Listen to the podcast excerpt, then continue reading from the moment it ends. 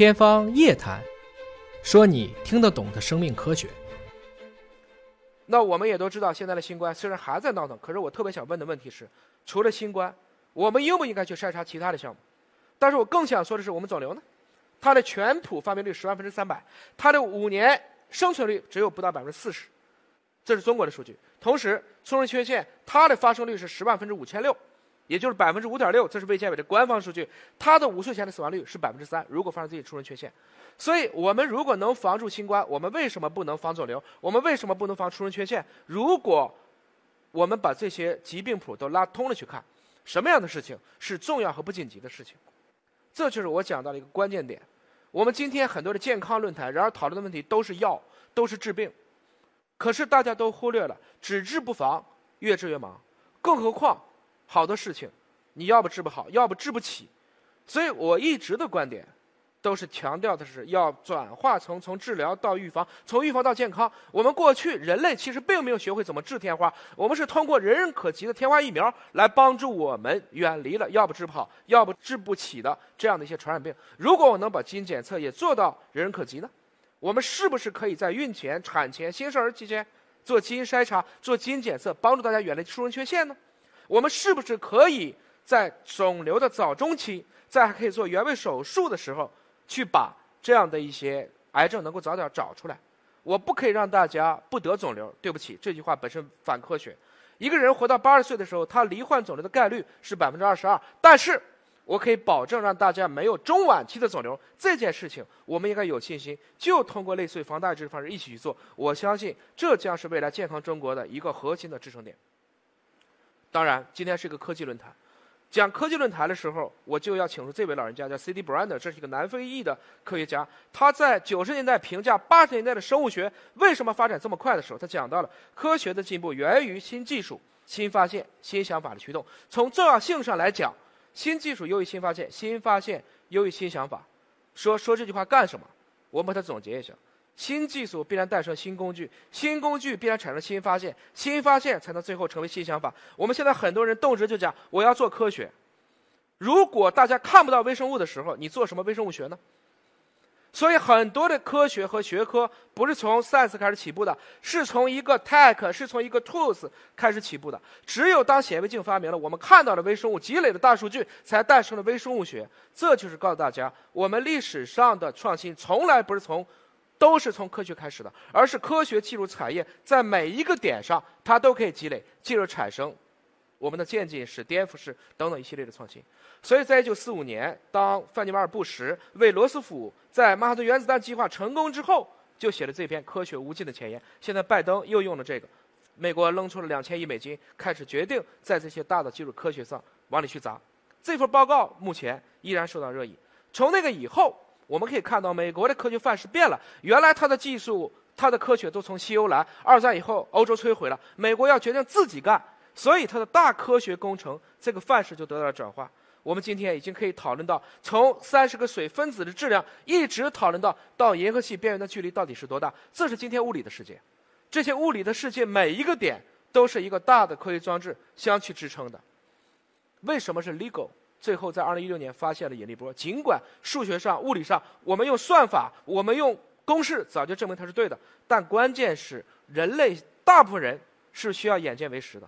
我们只有创造出一个足够大的装置，我们才能把噪音和信号分开。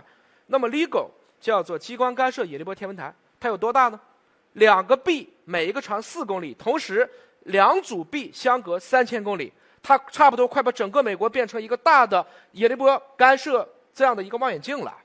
只有在这种条件下，我才能保证我的噪音和信号得到一个有效的采集。一九六九年，当物理学家罗伯特·威尔逊想做一个粒子加速器，我们讨论的正负对撞也是大家听的最多的。杨振宁和李政道争了一辈子，争什么？就争这个加速器，中国人要不要做？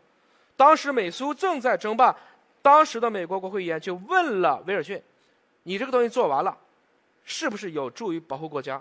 威尔逊只有一个答案，没有任何直接帮助，除了证明这个国家值得保护。所以，天眼有用吗？这是贵州的天眼，我们最近决定再建五个天眼，形成一组射电望远镜阵，一起来去探索宇宙的奥秘。我们为什么要登月？我们为什么要去探索外太空？我想这些问题，如果你还问，就想想一八九四年我们为什么输了。如果你的思想不想飞起来，你还想韬光养晦，还想利用中国的用一些相关的一些市场红利，自己混着一个小富即安，你怎么可能去实现我们的复兴的梦想？大国重器，天眼的意就在此。这是华大今天的测序仪，都是基本上是一个自动化的状态。那么这样的一些堪称生命科学领域的光刻机，会在这个生命世纪极其有意义，因为只有在核心工具自主可控之后，我们才有可能去实现这些所有的检测成本人人可及。记住，科学的失败永远不在于技术没做出来，而是做出来了大家用不起。我们让一个精准医学越来越精英化，却忘掉了它的普惠化。我想共同富裕，从健康层面上讲，也包括了我们先进的这些诊断、检测和治疗技术，都应该让更多人能够享用得起。这才是我们关键的意义。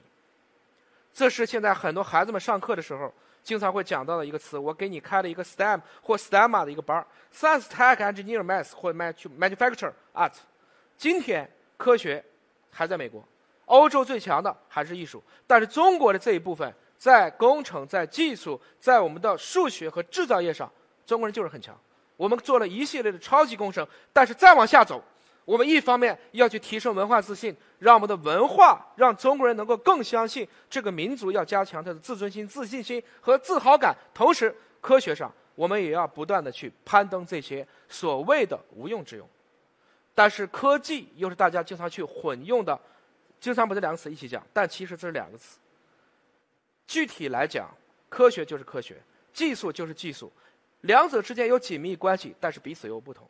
我特别想讲的是，今天我们看到很多产业上的卡脖子问题，本质上讲是你在科学上、技术上的卡脑子。如果在曼哈顿原子弹这个计划的时候，你没有进入到一线的研发，你就不知道为什么要做安尼亚克。安尼亚克是第一台计算机，它里面为了算。段和量用的是电子管，电子管变成了晶体管，我们就可以阿波罗登月了。然后再把它变成大规模集成电路，大家就开始造芯片了。从曼哈顿原子弹计划到今天多少年了？七十六年了。如果在那个年代你就没有进去，你说今天我就想通过拿别人的专利仿别人的技术，我做的更便宜更好，上面一卡你不死才怪。